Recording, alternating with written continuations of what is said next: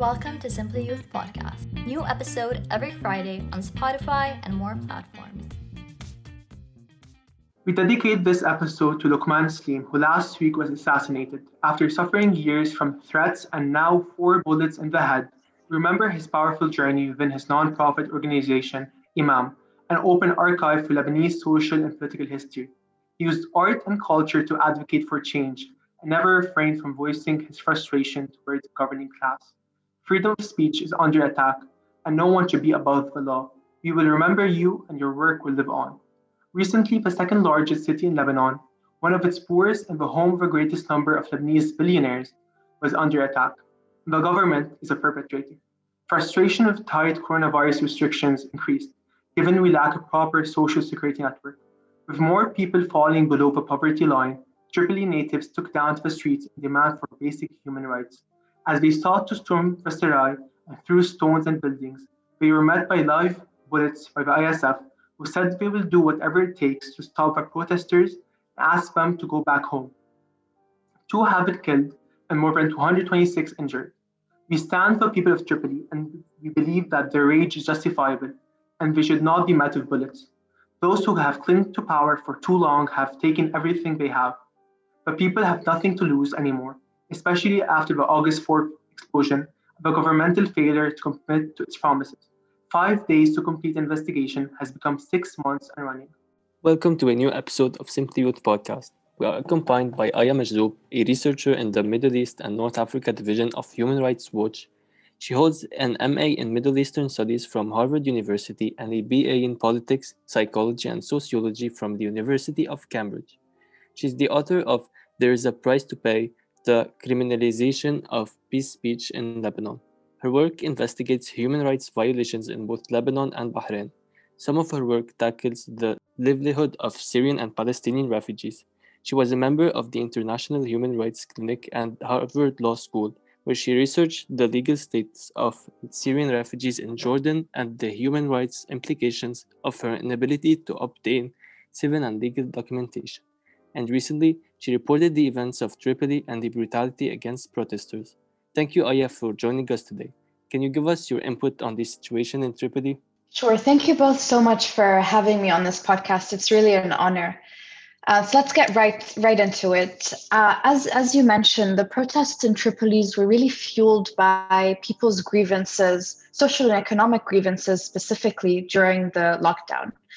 Um, since the beginning of the lockdown, almost a year ago now, uh, we've been documenting the really uh, insufficient and uncoordinated and incoherent government plan to provide assistance to its residents.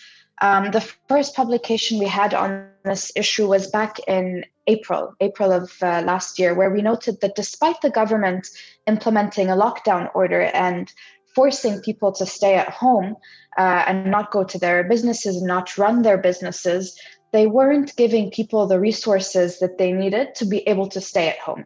So there were many announcements by the government that they were going to provide either in kind or cash assistance.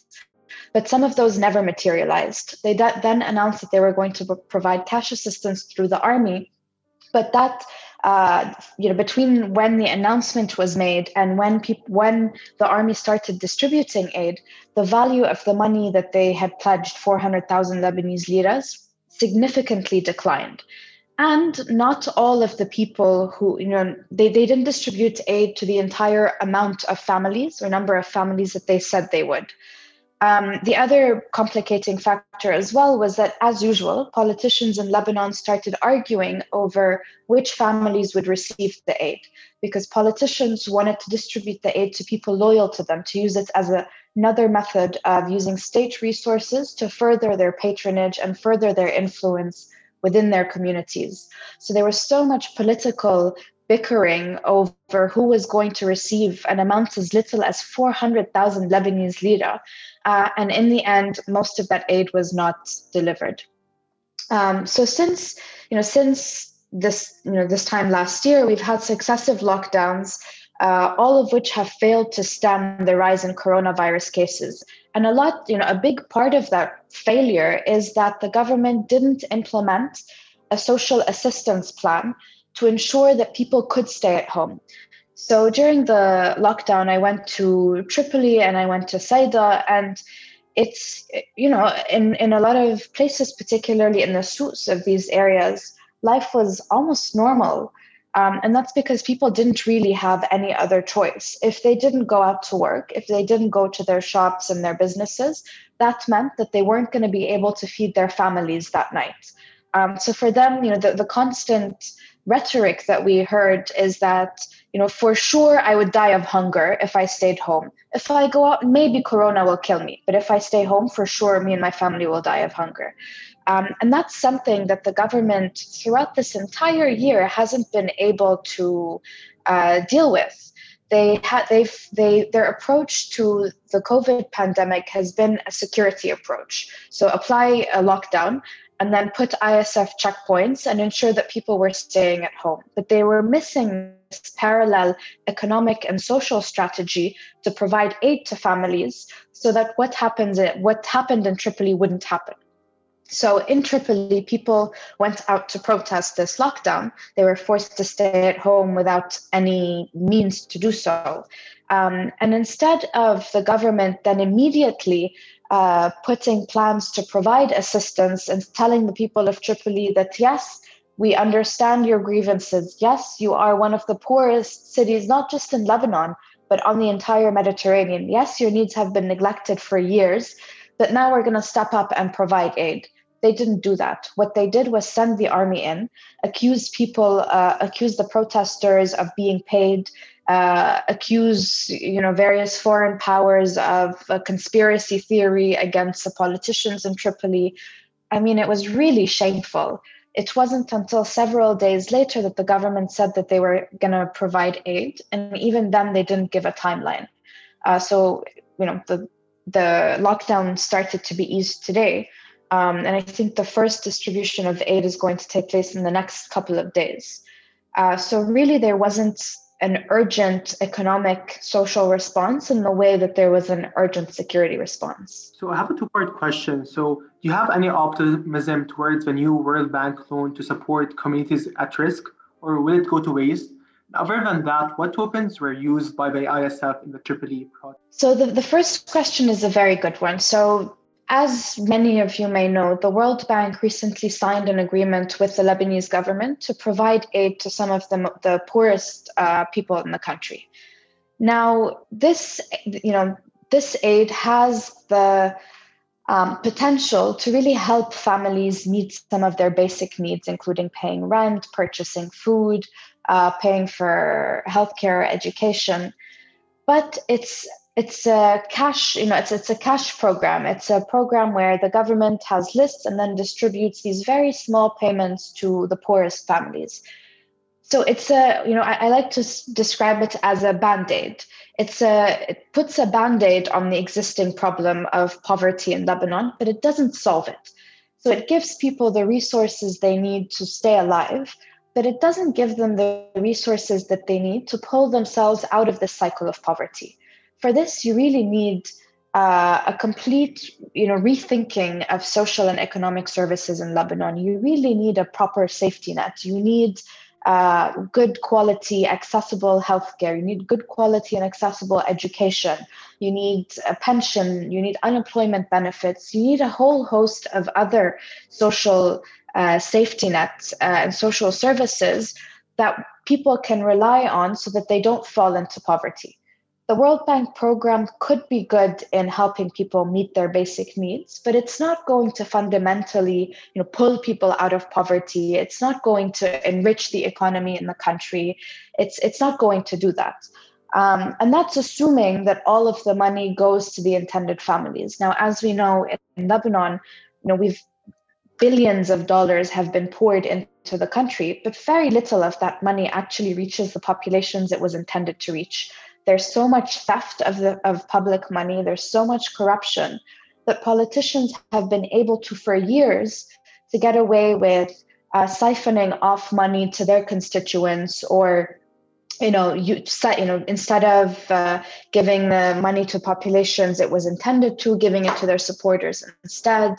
Uh, so you know we have a long history of this. So it's really up to the world bank to ensure that this doesn't happen in this case. And this starts by implementing a very comprehensive, concrete uh, monitoring framework um, with which they can continue to monitor where this money is going and then hold individuals accountable if there is any corruption or misappropriation of these funds. Yeah, I'm even like surprised why the World Bank even give us money to begin with, and especially it's not any sustainable solution. It will only like advance corruption and embezzlement. However, like stepping back before the surge of COVID 19 stopped us, the Lebanese population swarmed the streets as part of the October Revolution against their corrupt regime. They were met with violence by security forces, primarily by the parliament police, alongside arrests for social media posts attacking political parties. Can you tell us more about the violations rec- recorded against free speech during the protests and why you believe the revolution is far from over? Are these violations individual mistakes or part from a collective systemic order from above to silence protesters? Again, these are really very, very good uh, questions. So, the types of so you know as as you alluded to we've been on the ground monitoring the protests since they began in october 2019 and we noted some pretty serious violations by security forces so on the one hand so you know there are very well established international standards and guidelines for how security forces are allowed to use uh, weapons so you can divide weapons into two categories you have lethal force so that's you know live ammunition uh, counts as lethal force. Then you have things called non-lethal weapons, and these are intended for crowd control and riot control. So things like tear gas, things like uh, rubber bullets, things like uh, water cannons or pepper spray. Those are called non non-lethal weapons, and those weapons can be used to uh, crowd control to control a protest that has gone out of hand. But they can't be used i mean it's it's illegal to suppress a protest that isn't uh, that's peaceful that's not violent. So we did document instances where security forces um, suppressed a protest and re- using these weapons despite the fact that the protesters weren't violent so the response was not proportional and not legal um, but then, even when pro- even when security forces were dispersing assemblies that, or protests that had turned violent, which they could do, um, they used the equipment that they have in illegal ways. So, there are very clear standards on the use of tear gas, for example. So, you shouldn't use excessive amounts of tear gas. You shouldn't use tear gas in enclosed spaces you shouldn't fire tear gas canisters directly at protesters, uh, you know, at the protesters' levels and protesters' heads. You're supposed to fire them up into the air. Because if these canisters hit a person in the head, uh, then that um, then that can cause serious injury. And we've seen people in Iraq, for example, die from getting hit, hit by tear gas canisters in the head. Uh, so that's you know the misuse or unlawful use of tear gas canisters, and tear gas is one thing that we documented. Uh, with regards to rubber bullets, now rubber bullets is a very fancy way to say, you know, or, or a very sanitized way to describe what they actually are. But really, they're just normal bullets that are encoded in rubber, but inside is a normal bullet. Uh, so rubber bullets are also only supposed to be used against individuals who are posing a, an imminent threat. Not they can't be used you know just fired you know willy-nilly at protesters. They have to be used to, to against somebody if that person is posing an imminent threat to security officials or to other uh, individuals in the protest. And even then rubber bullets should only be fired from the abdomen and below but in many occasions, we saw security forces firing haphazardly at protesters and hitting protesters on their eyes, their heads, their backs, clearly showing a misuse of these rubber bullets. Um, so those are some of the ways that we documented the misuse of non-lethal weapons. And then you had, of course, the beatings that we witnessed and were really broadcast on live television as well, um, and then, of course, we had the we documented the use of lethal force, um, so weapons that could cause death. uh, bullets and also these metal pellets that uh, we saw being used during the August 8th protest after the blast happened. Um, so on on these metal pellets, basically there, are cartridges that the security forces shoot from rifles, and these cartridges then disperse uh, these small metal pellets. But these metal pellets get dispersed over a broad area, so there's no way that security forces can really determine whether or not they're hitting their intended target. They're not precise weapons, and therefore they should never be used in crowd control. But we documented security forces using them during the August 8 protest and a few protests after that. Um, we also documented security forces using live ammunition or bullets uh, during August 8, despite the fact that all of them, from the army to the parliament police to the ISF, said that they didn't use live ammunition. But we were able, through analyzing video footage, doing interviews, going to back to the scene and seeing bullet holes in the walls, to determine that they were lying, that they did actually use live ammunition against protesters. Um, and live ammunition should never be used as a crowd control method. It can only be used to prevent very serious uh, danger or threat of life. So you can only use it if the protester you're using it against was threatening the life of security officials or of other people in the protest. Um, so those are some of the main violations that we've been documenting over the past uh, year and a half almost. Um, but what's really striking is security forces really haven't taken responsibility. So to your question of, you know, was it individual or was it an order? I mean, obviously, all security forces say that uh, there are no orders to violate protesters' rights, that these are individual cases. And of course, we know that you know these things happen in even the most disciplined armies in the world. But the difference is that these people are then held accountable. So if you're a law enforcement officer um, and you fired, you got, you know, like you know, you were you were worried or you got overexcited or you got a bit scared and you fired into the air. Now that's illegal, um, and that person should be held accountable.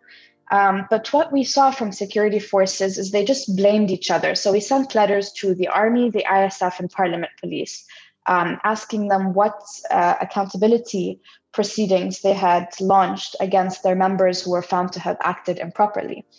And all of them told us that our members didn't act improperly, it was members of the other security forces. Uh, now we know that's not to be true because we have video footage, we have interviews, we, we saw in person. Um, but really, there is, you know, security forces fear that if they admit that there are mistakes within their ranks, then they are decreasing the, what they call haybit al aman, you know, the prestige of the security forces. But it's actually, you know, what we've been trying to advocate for is actually it's the complete opposite. Because when people see that members of the security forces are abiding by strict standards, that if they break the law, they're being held accountable, I think people are likely to trust them a bit more. Um, and here, I mean, I would love to to hear from from you guys if you heard that the security forces were, you know, every time that they promised an investigation, that they actually released the results of the investigation and told people exactly what went wrong and how many people were held accountable, would this increase your faith in the security forces? I think like normally like the Lebanese population really have uphold the sanctity towards the the army. We have to love the army, have to respect the army, the army and Arasna, you know, the army has committed so many violations towards human beings, towards like, we have a lot of victims, especially during the revolution. What happened? People lost their eyes, their, their sight, and they were injured. So like we have a right to know who are the culprits and the individuals who attacked them especially like right now, exactly what you said. Like I remember you, like Human Rights Watch sent a report to the uh, General Joseph and told him about all the violations. We started blaming other institutions, and that always mm-hmm. happens. And I think that we should be accountable, take accountability, take responsibility for. Absolutely. So, if going to our next question, what amendments to the defamation laws must be adopted in order to end the police state regime enforced in the past few years, reminiscent of a Syrian occupation before 2005. Because as I said in the introduction, like many people were uh, arrested and, inter- and investigated with because of social media posts and for attacking the presidents. So, what kind of amendments to for these laws should we? So, most countries have laws called defamation laws, which are laws that protect individuals from unfair attacks on their um, uh, from unfair attacks on their reputation. So, so for example, if I'm in the U.S. and I say, I don't know, so you know, so and so person is uh, a liar and they shouldn't be trusted. That person has a right to file a lawsuit against me, uh, saying that this isn't true and I want compensation because what Aya said about me impact was not true and impacted my business. So then the lawsuit becomes, you know, was what I said true or not? Uh, if it's true, then you know I, I keep nothing happens, and then if it's not true, then I have to pay this person compensation. And that's, I mean, that's a very uh, you know, every country in the world has some sort of defamation laws to protect individuals from unfair attacks on their reputations. The difference in Lebanon is that these laws are criminal, meaning you don't only uh, have to pay a fine, but you can face prison time and have a criminal record just because of something that you said online. And what's even worse is in Lebanon, truth is not necessarily a defense. So even if I say, you know, so and so is a liar, that person can sue me and I can go to prison, even if I can prove that I, what I said was correct, that it was accurate. Um, and so, as you can imagine, politicians and religious officials and security officials uh, have been using these laws, that these really unfair and outdated laws, to silence anybody who criticizes them, even if what that person was saying is true. Uh, so, over the last several years, we've been documenting an increase in the use of these laws.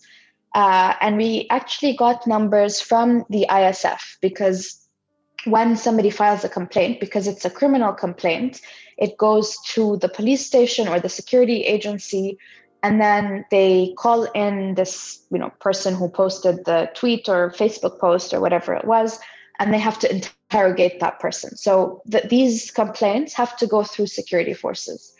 So we got numbers from these security forces, and they really showed just how much these kinds of uh, complaints were increasing. So, for example, the they gave us not so we requested this information back in May 2019. So the numbers that they gave us, we requested numbers from January 2015 to May 2019. And they told us that they have investigated 3,599 defamation cases in this time period which is an insane number. I mean, I haven't done the math on how many every day, but that's really, really, I mean, it's nuts. Um, and what's even worse is that the numbers uh, were increasing every year. So we had we the numbers showed a 325% increase in defamation cases between 2015 and 2018, uh, which also is a very very worrying trend. And because you get called into a police station uh, and you're interrogated without a lawyer, we documented several abuses against people who were called into the police station for investigation um, that we think were intended to humiliate that person, to punish them, and to deter them from speaking about the you know criticizing public officials in the future. Um, so, in almost all of the cases that we documented, at the end of the interrogation, that person had to sign a pledge saying that I won't insult so and so in the future and remove the Facebook post or the tweet or the article or where, whatever it was that caused uh, the case in the first place. And that's a huge violation of free speech because you're admitting that you're guilty in a police station without the presence of a lawyer before you've ever been to court. And that has proven to be a very effective way uh, for politicians and public officials and religious authorities and security officials to silence anybody who dares speak out against them. Um, because the case ends usually in the police station. Most cases don't even go to trial, but in the police station, already that person has removed the, the tweet or the Facebook post or the article. Um, and somebody who's been through that experience is unlikely to insult that person again because they don't who wants to be called into a police station and intimidated and be interrogated and then possibly have a criminal record um, so it's proven really really effective at silencing opposition um, so and since the october uh, october uprising we've really seen that politicians have continued to use um, these laws to silence people, particularly people accusing them of corruption, because now this is the main issue that everybody's talking about corruption. Um, and so politicians from, you know, the highest, you know, speaker of the house to other, you know, members of parliament have been using this these criminal defamation laws to file complaint criminal complaints against people who are insulting them and get those posts removed. So, uh, usually do so against journalists. I have a question. Why do they go in without their lawyers? Is that like within the law? So the law was recently changed in October of this year. So October, oh, wow. no, October 2020, October 2020. So before October 2020, the law was vague. It didn't say that people have a right to a lawyer, to have a lawyer be present with them during interrogations at security uh, security uh, station or police stations. Um, but and, and that, as you can imagine, created a whole host of violations that we've been documenting for years. So, you know, in this case, about free speech cases, but also uh, you have cases of you know people being brought in on drug charges and tortured into confessing. Um, and this use of, you know, this use, unfortunately, of torture during these security interrogations to force people to confess used to be quite common. Uh, and so Human Rights Watch and a lot of Lebanese civil society organizations for years have been campaigning to amend the law so that it explicitly says that people called in for interrogation at any security body or security agency have a right to a lawyer to be present with them during their interrogation. And finally, this law was passed in October 2020. Uh, and so moving forward, hopefully, there'll be a lot less of these attempts to intimidate people into signing these pledges or removing content online, a lot less uh, threats and intimidation and torture during these interrogations because there's a lawyer present. Um, so that that was a huge win for for us and for civil society in Lebanon. So in the summer of last year, the murder of George Floyd and other victims of police brutality sparked the start of the Black Lives Matter movement in the United States. This then quickly initiated the conversation on the kafala sponsorship system, which is prevalent in the Middle East and has been called modern slavery. The system fails to provide migrant workers with basic human rights and protection. So what have been the major detriments of, in the process of updating the system and what would be and what would the alternative offer? I'll begin by explaining what the kafala system is. So basically it's a uh, it's a restrictive immigration system made up of various laws, regulations, and even customary practices. So things that aren't really written down, but they're just the way things happen that basically tie a migrant worker's legal residency to their employer. So workers can't leave or change their employers without the employer's consent, which of course places them at great risk of exploitation and abuse. And those workers who leave their employers without permission risk losing their legal residency in the country. And when you don't have legal residency in Lebanon, you can face arrest and deportation. Um, so, this system that really ties migrant workers to their employer gives employers a huge, a huge amount of control over workers' lives. And it's led to a whole host of abuses that we've been documenting for years, including not paying them their wages, locking them in the home, making them work really, really long hours without any breaks, and even physical and sexual abuse. Um, and then added to that, migrant domestic workers or domestic work generally isn't covered under the labor law. So the labor law gives workers protections. So I, you know, you know, I read the labor law and it says very clearly that you know the normal working week, I think, you know, is a certain number of hours. If you work extra, you have to be compensated at an overtime rate. You're entitled to you know at least one day of rest a week. You're entitled to two weeks annual leave. Um, so it really has very important protections for workers. And if any worker feels like their rights are being denied or violated, they can go to the ministry and, and or to the police station and complain. Whereas because domestic workers aren't covered, so the labor law specifically says that it doesn't cover domestic workers. Um, so they don't have any of these protections. Uh, so there's no limit on working hours, no overtime pay, no uh, annual or even weekly leave, no sick leave. I mean, so they're working basically without any any any legal protections. Um, so in most other countries in the world, including in the Middle East, either migrant, either domestic workers are covered under the labor law, or there's a separate law that regulates their work in the country and grants them rights and protections. Lebanon is one of only two countries in the Middle East that receives a lot of migrant domestic workers, but doesn't have any law regulating their presence in the country.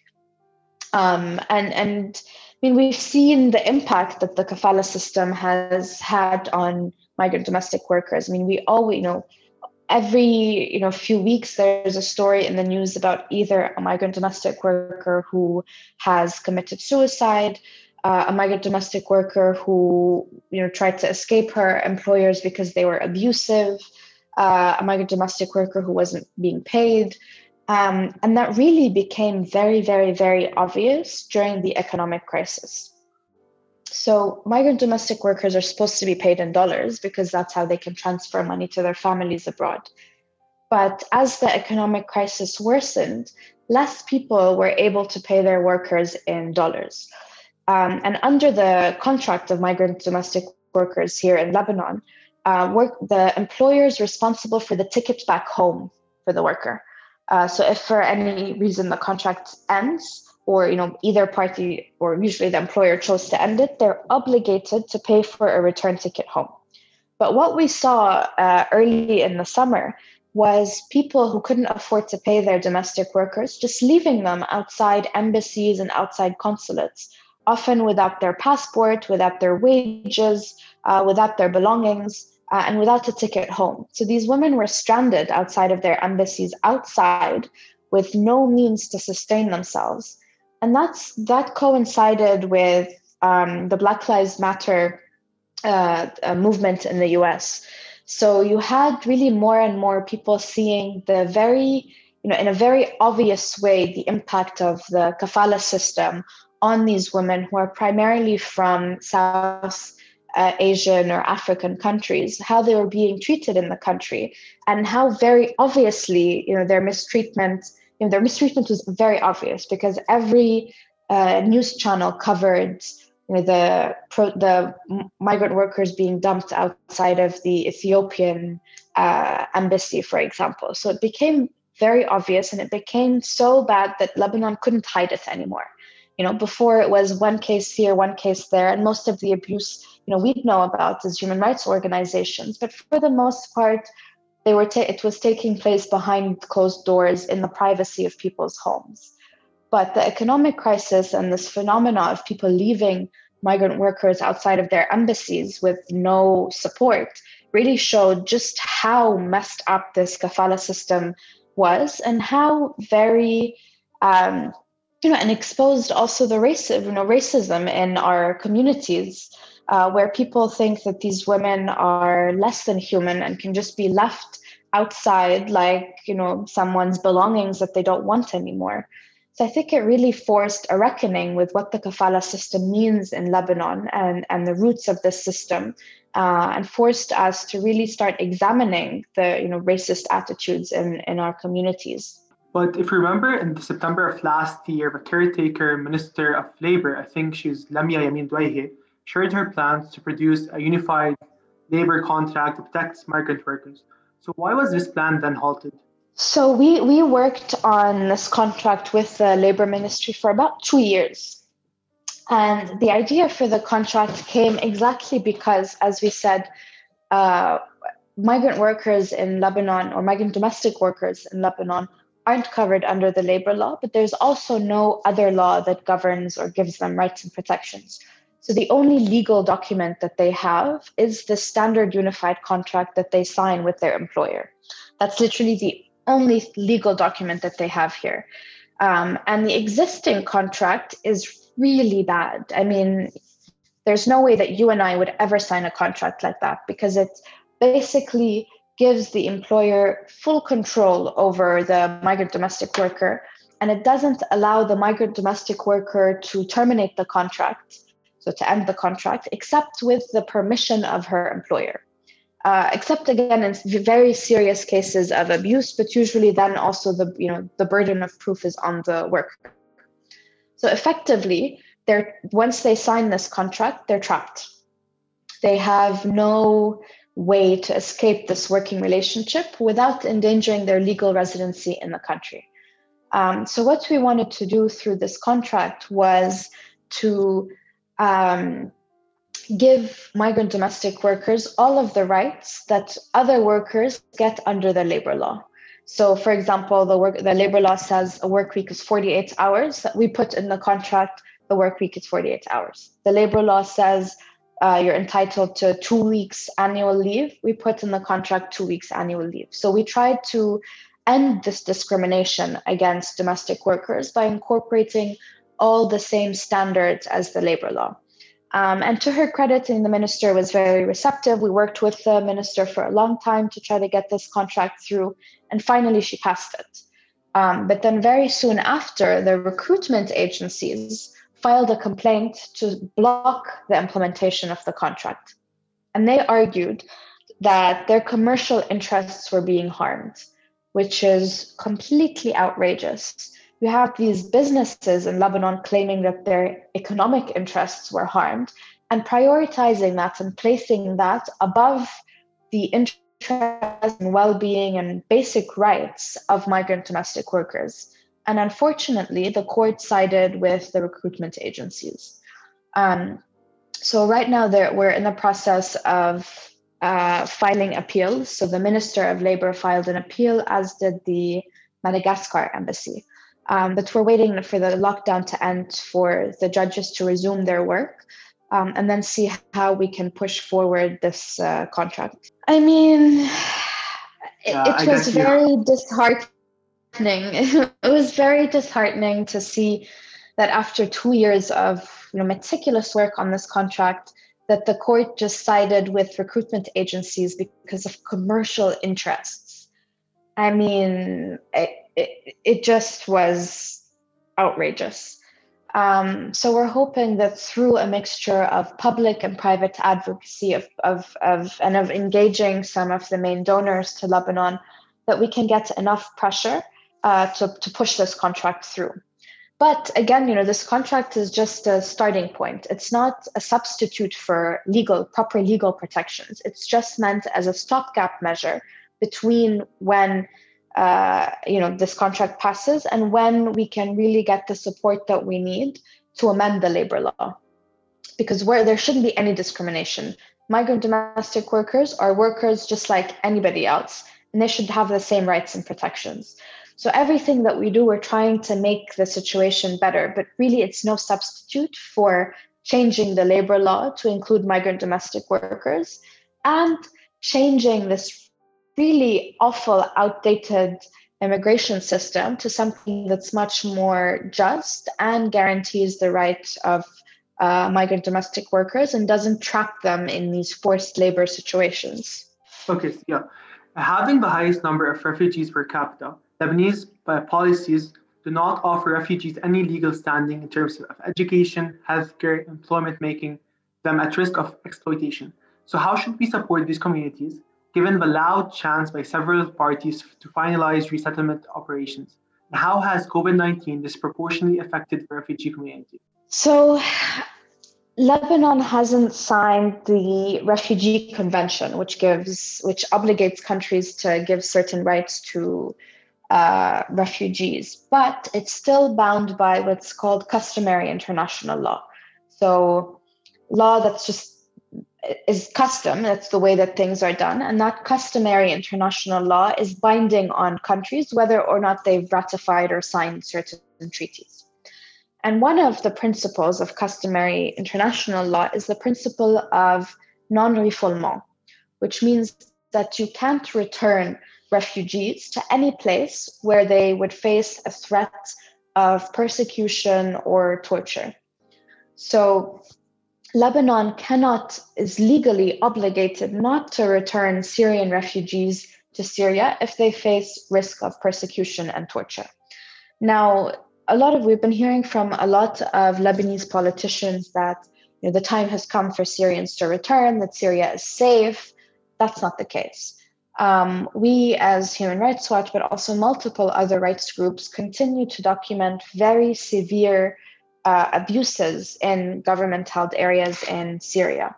And we even documented that people who have been forcibly deported from Lebanon to Syria have faced arrest and persecution upon return. So there's so the Lebanese government's arguing that Syria is safe for return is just not true.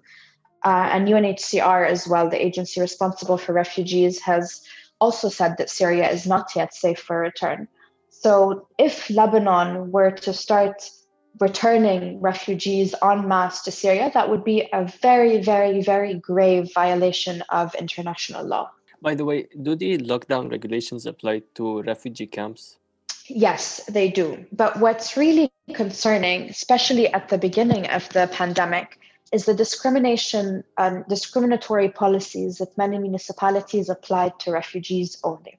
So we, we know from you know the media, we know from you know interviews with politicians and that there is a lot of discrimination against Syrians. They're often, you know, politicians often scapegoat Syrians for everything wrong in the country. So, oh, we have a trash crisis.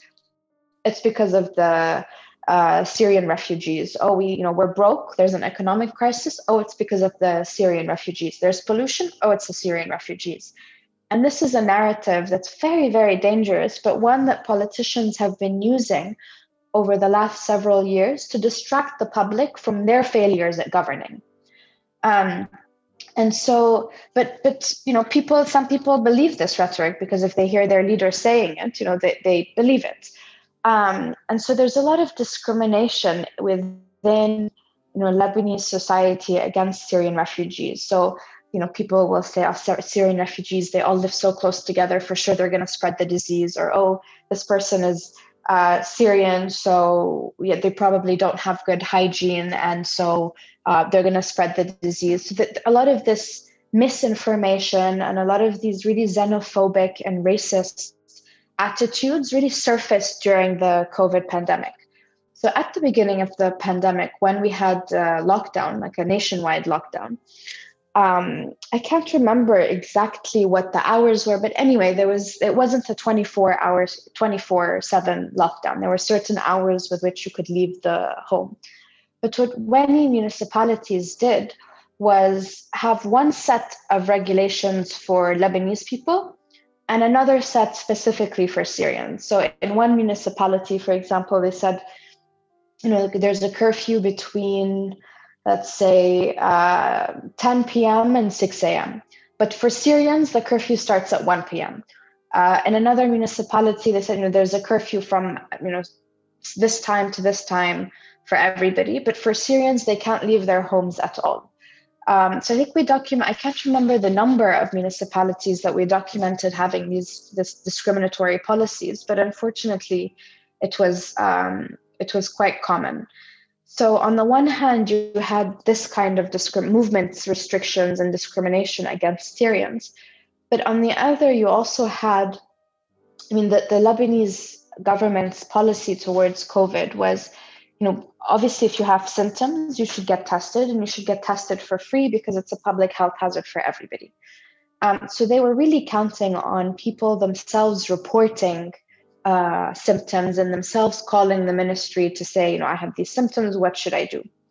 Um, but for Syrians who are already discriminated against, I mean, they didn't, from our, some of our interviews with refugees, they felt very uncomfortable calling a health ministry hotline to report any symptoms they might be face they might be facing for fear of further discrimination or retribution against them or other members of the camp. Um, and that's, you know, from a public health perspective, that's incredibly dangerous. You should, you, governments should be encouraging people to report their symptoms. They should ensure that people face no retribution uh, or no discrimination for reporting symptoms. But that did that, that messaging didn't really get across in a very effective way to Syrian refugees this past December, just a, a month or so ago, uh, me and a couple of colleagues went to do some research with Syrian refugees in Arsal. And it was really shocking that nobody had told them what they should do in case someone develops symptoms. So we all know that if you develop symptoms, you should call the health ministry hotline. They didn't know that. Nobody had told them. So they didn't have masks, they didn't have disinfectants, and nobody had told them what they're supposed to do in case anybody develops symptoms. Um, and this lack of really proper awareness by the government meant that there was a lot of misinformation about what the COVID virus was, how it spread, how to protect yourself, because this government uh, you know, information void was filled with these WhatsApp messages that we all receive that spread fake news or fake social media posts. And um, so, really, there the government failed to provide information, proper and accurate information about the COVID pandemic to Syrian refugees. And there is a right to information. So, the government does, under international law, have the obligation to give people all of the information they need about um, public health concerns and how to deal with these public health concerns. Actually, last month, the member of the Free Patriotic Movement, Wadi Ael, encouraged that the COVID 19 vaccination be only given to Lebanese citizens within the distribution plan. Now, we don't need an expert to realize that this rhetoric employed by the Free Patriotic Movement is racist and unscientific, as we need to vaccinate the 2 million refugees and migrant workers to achieve herd immunity. Now, can you talk us through the distribution scheme for the COVID 19 vaccine and how you seek to protect those marginalized communities? So, thankfully, um, government didn't adopt what Wadi Ael's thinking, and they announced that the vaccination strategy, the vaccination program, will apply to everybody on Lebanese territory, whether they're Lebanese or not. So anybody who falls into the priority criteria, so above a certain age or has um, certain uh, health problems or is an essential worker, um, regardless of their nationalities, any any person who fits into these priority groups will get the vaccination. And that's what the government said.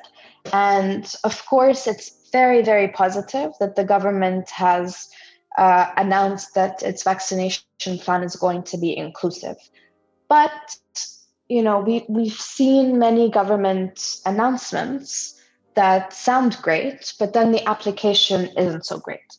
Um, so, go, moving forward, our job will be to monitor the way that these vaccines are being distributed and administered. So, are refugees able to register? Are migrant workers able to register, including undocumented workers? How, are, are they able to get to the vaccination centers without being stopped at checkpoints and harassed? Once they're at the vaccination centers, what kind of documentation uh, do they have to show to prove their identity? And is that going to be an obstacle to them receiving the vaccine? Um, do they face any discrimination from the ministry staff or from the uh, hospital staff while administering the vaccine? So there are many, many, many uh, things that could go wrong. And despite the government's very positive announcement, it's up to us to really keep monitoring and ensuring that you know, in the, the government's uh, vaccination plan is indeed inclusive and doesn't discriminate against anybody on the basis of national origin. So you called the Beirut blast investigation opaque given the delays and shortcomings in the process. Can you expand on the lack of transparency in the judicial procedure? And is an international investigation the only solution? So, I mean, I'm sure you know, you guys have also noticed that the judge handling the investigation hasn't given a public briefing. He hasn't informed uh, people about where the investigation is, what he's found, who's charged, what the evidence against them is. Um, everything that we've been hearing about the investigation has been from leaks. Um, and, and that's just not acceptable. For someone handling as important and pivotal an investigation as the Beirut Blast investigation, the public has a right to know how the investigation is going. The public has a right to know who's been questioned, who's detained, what the charges are against them, um, when the investigation stops, when the investigation resumes. Uh, I mean, all of the, all of these are very basic facts that the public should have from an authoritative source, not relying on journalists to find a leak and report sometimes wrong information about the investigation. So that's been a, you know quite a big criticism of of ours of for the way that the investigation is going. But what's even more worrying really is the lack of compliance with international fair trial standards. So Lebanon has signed a treaty called the ICCPR, the International Covenant on Civil and Political Rights. And this covenant ensures the right to a fair trial and it's very clear what components make up a fair trial. So, for example, um, the right of somebody who's uh, detained to know exactly the charges and evidence against them, um, the right not to be held in pretrial detention indefinitely, the right to meet with their lawyer privately, um, the right to appeal decisions of the of the judge uh, because anybody who's facing a criminal sentence should have the right to appeal or, or to challenge the decision and have another independent body look at the decision again uh, to ensure the impartiality and fairness of it. But unfortunately, none of these fair trial uh, guarantees are being respected in this investigation. So first, the government referred the case to this judicial council, Majlis al-Adli, and this judicial council really in its bylaws doesn't meet international standards because uh, it gives exceptional powers to the judge leading the investigation so his decisions aren't subject to any kind of appeal or any kind of review what he decides is final he has the authority to hold people in detention indefinitely even before they they go to trial. Um, he has the you know he hasn't told uh, the people who have been arrested since August what the charges are against them and what the evidence is against them. So I spoke with the families of people who have been detained for six months and they don't even know why they're in prison. Um, and the people detained range from the head of the customs administration, head of the port authority, to some workers who just happened to be in the port doing some repair works that day. But all of them have been detained for the same amount of time. All of them could face the same charges. And that's incredibly unfair.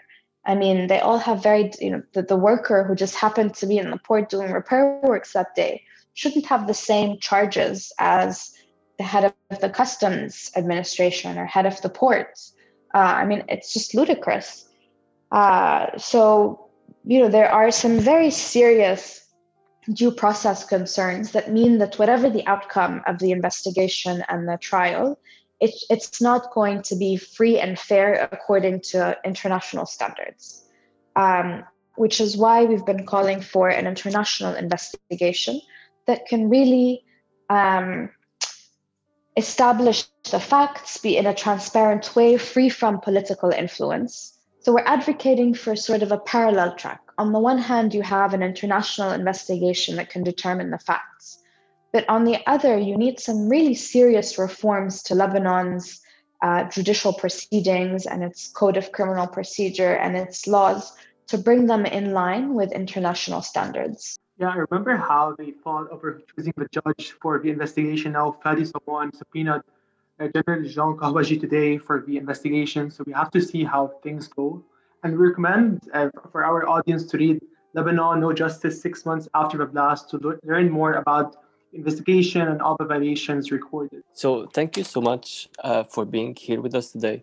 Uh, we recommend everyone to read Aya's article on Human Rights Watch because uh, you expertly dissect the Lebanese socio-political landscape. Uh, all your work on the kafala system and police brutality are essential so we can move into a more liberal Lebanon where no one is afraid to raise their voice. We thank you and thank every journalist that sheds the light on today's oppressive system.